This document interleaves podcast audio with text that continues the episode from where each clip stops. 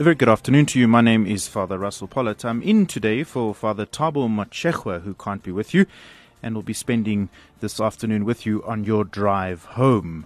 It's good to be back on Radio Veritas. Well, coming up this afternoon, to begin with, we're going to look at the Pope's World Communications Day message. Last week, the Holy Father warned against fake news, and we'll be speaking to William Bird from Media Monitoring Africa. After that, we're going to speak to occupational therapist Gerald Maidens, looking at sensory issues in the classroom environment and how children with those kinds of issues can be identified and how they can be helped.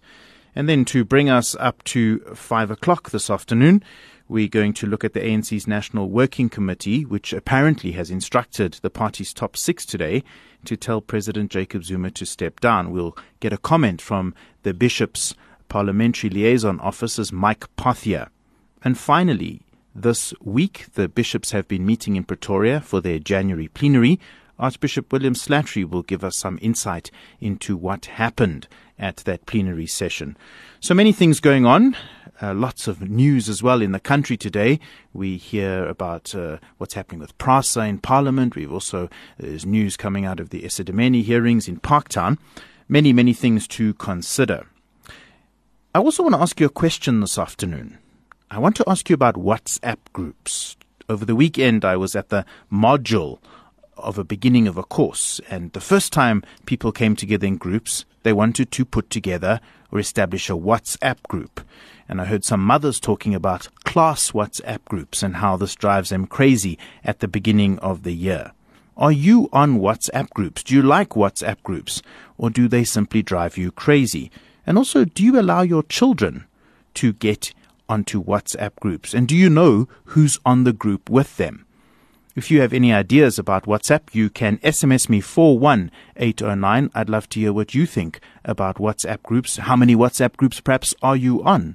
And why on you why are you on those WhatsApp groups? 41809. That was Arms Open Wide by Dean Spiller. My name is Father Russell Pollitt. I'm with you on your drive home this afternoon in for Father Thabo Motshegwa. You're listening to Radio Veritas, where we bring you the good news for a change, broadcasting on 576 AM and also on DSTV, the audio bouquet 870. Well, fake news has hit the headlines a number of times, perhaps uh, most especially with the US President Donald Trump talking about it in the uh, time that he has been president. And just last week, as part of his World Communications message for 2018, Pope Francis made the content of his message all about fake news. He asked what fake news is, he gave a church spin on fake news, and he said that we need to guard ourselves against this. Fake news, of course, has been debated quite a lot in South Africa as well. In general, it refers to the spreading of disinformation online or in the traditional media, and it has to do with false information based on non existent or distorted data meant to deceive and manipulate its readers or those who hear it. On the line is William Bird, who is the director of Media Monitoring Africa, and he will, we're waiting to get hold of William Bird still, and he will talk to us a little bit about fake news and the impact that fake news is having here in South Africa. Of course, Pope Francis says that the effectiveness of fake news is primarily due to its ability to mimic real news, to make it seem plausible. And he says that it is believable and not only that it's believable, but also it grasps people's attention by appealing to stereotypes and common social prejudices and exploiting instantaneously emotions like anxiety and contempt and anger and frustration. And he says the ability to spread such fake news often relies on a manipulative use of social networks and the way that they function. Untrue stories can spread quickly and even authoritatively and people deny at times that the news or the information that they are giving is false. And so there's a very fine line, and often it's difficult to discern. He says that disinformation thrives on the absence of healthy confrontation with other sources of information that could effectively challenge prejudices and generate constructive dialogue. And he says that the tragedy of disinformation is that it discredits others, presenting them as enemies to the point of demonizing them and fomenting conflict. Fake news, he says, is a sign of intolerant and hypersensitive attitudes and leads only to the spread of arrogance and hatred. And the end result of all this is untruth. So, Pope Francis has some very strong words for those who, in any way, have been involved in spreading of disinformation. And he goes on to say that if you, as an individual, put up a story on social media that you think uh, you know, is going to achieve something and you haven't checked it out and you land up misinforming others, this is serious. He uses the word sin when he talks about fake news. Pope Francis says that it's praiseworthy that efforts are being made to educate people and to help them interpret and assess information provided by the media and teach them to take an active part in unmasking falsehoods. And he says that is our role, that we are not only supposed to make sure that we give genuine information, but if we know that information is false, we need to unmask that rather than simply contributing to the spread of disinformation. He praises legal initiatives that are aimed at developing regulations for curbing the phenomenon. And he also praises tech and media companies in coming up with new criteria for verifying the personal identities concealed behind millions of digital profiles. And so, fake news, he says, is not something that simply is just part of our world of 2018. But fake news first finds its place in the scriptures themselves, and no guess to which accounts in the scriptures the Pope points. He talks about the tempter who approaches the woman in the book of Genesis, pretending to be her friend, concerned about her welfare, and tries to enter into a rapport with her, and then offers her that fruit on the tree.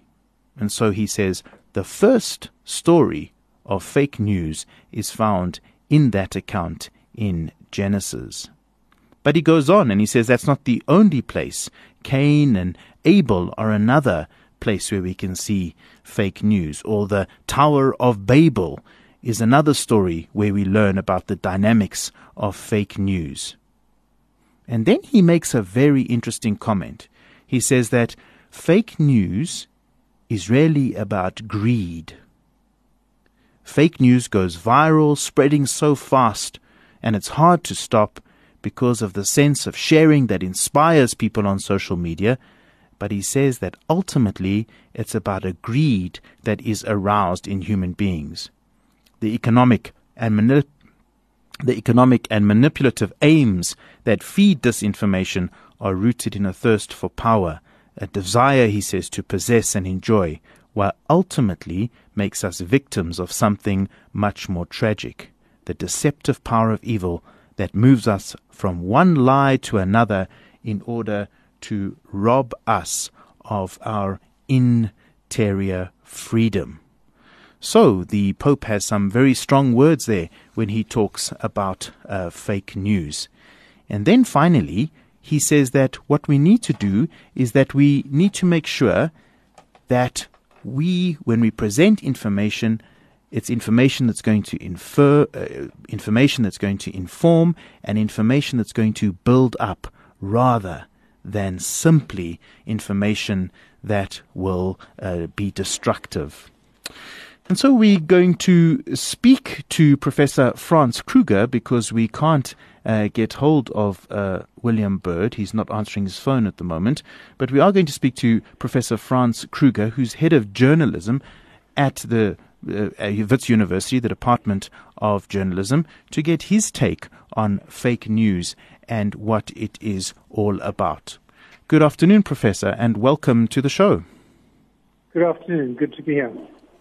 Professor, um, fake news has been very much in the media, and we've been uh, talking about fake news. And with the rise of the Trump presidency, uh, he he certainly has uh, called a number of media outlets fake news. And just last week, Pope Francis, in his World Communications message, spoke about fake news and the detrimental effects that fake news has. How much of a problem is it really?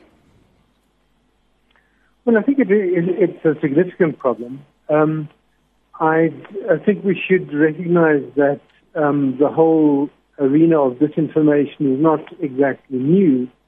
Um, you know, people have lied to each other um, for centuries um, in different ways, and disinformation has been kind of part of practicing war and and has been used in all sorts of ways, um, you know, for a very, very, very long time. but what is different now is is um, how it's playing itself out, particularly on platforms like social media. Um, and you're finding that people are um, spreading uh, stories, you know, even though they're untrue, sometimes consciously or deliberately for purposes of financial gain or political gain or something of that sort.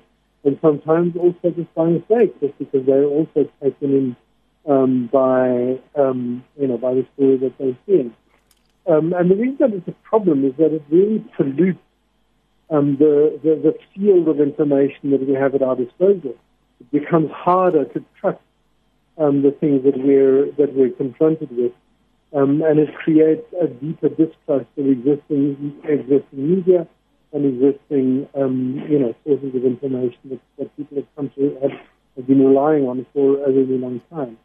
So in that sense, it's, it's, it's a significant problem, I think, and I think that it's, it's upon us all really to um, to call it out when we see it, not to spread it, um, spread, spread uh, lies and see them on, on social media, um, and to try to learn to tell apart what is reliable and what is not. And that's very important, I think, for many people is how does one tell, especially for people who maybe are consumers of news, who don't really know how big news networks uh, operate, who uh, maybe are on social media and they see things flashing up and they simply just uh, share them because it looks like it, it could be a big uh, world story or something like that. How can the ordinary consumer try to be more discerning? What would your advice be to them? Well, I think it starts with one's gut, really. Um, you know, it is important to develop a sense of whether something is, seems likely, seems believable or not.